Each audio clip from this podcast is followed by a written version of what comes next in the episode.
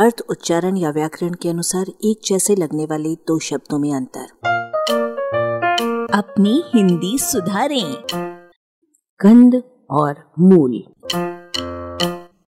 हमारे ऋषि मुनि कंद, मूल, फल खाकर रहते थे। कंद और मूल पेड़ पौधों के वे भाग हैं जो ज़मीन के नीचे रहते हैं। फल ऊपर होते हैं। कंद, गूदेदार, गांठ जैसी और बिना रेशे की खाद्य जड़ है। जैसे सूरन या ओल, जिसका एक नाम जिमी कंद है। पारसी का जमी बराबर ज़मीन। लहसुन भी कंद है, एक कंद कचालू है, एक अरबी या घुइया है। बंडा नामक कंद कांदा या कांदू कहलाता है। कांदा प्याज को भी कहते हैं।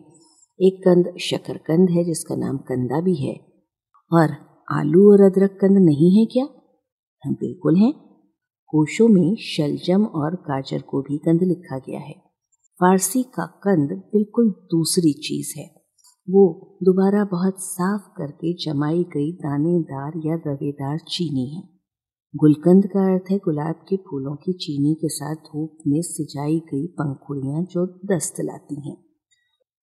यूँ तो स्थूलता मूल का भी एक मतलब खाने योग्य मोटी जड़ या कंद लिखा मिलता है, पर अन्यथा इसे हर जड़ का वाचक समझना चाहिए।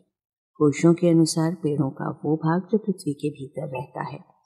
इस संदर्भ में मूली के लिए संस्कृत शब्द मूलक का अर्थ द्रष्टव्य है। एक पौधा, जिसकी जड़ मीठी, चरपरी और तीक्ष्ण होती है और खाई जाती है। विशेष बात ये कि इसे कंद नहीं लिखा गया है। क और क का अर्थभेदी खेल कंद और कंद तक ही सीमित नहीं है। नमूने के लिए कुछ अन्य जोड़े देखिए। अर्क माने सूर्य, अर्क माने रस।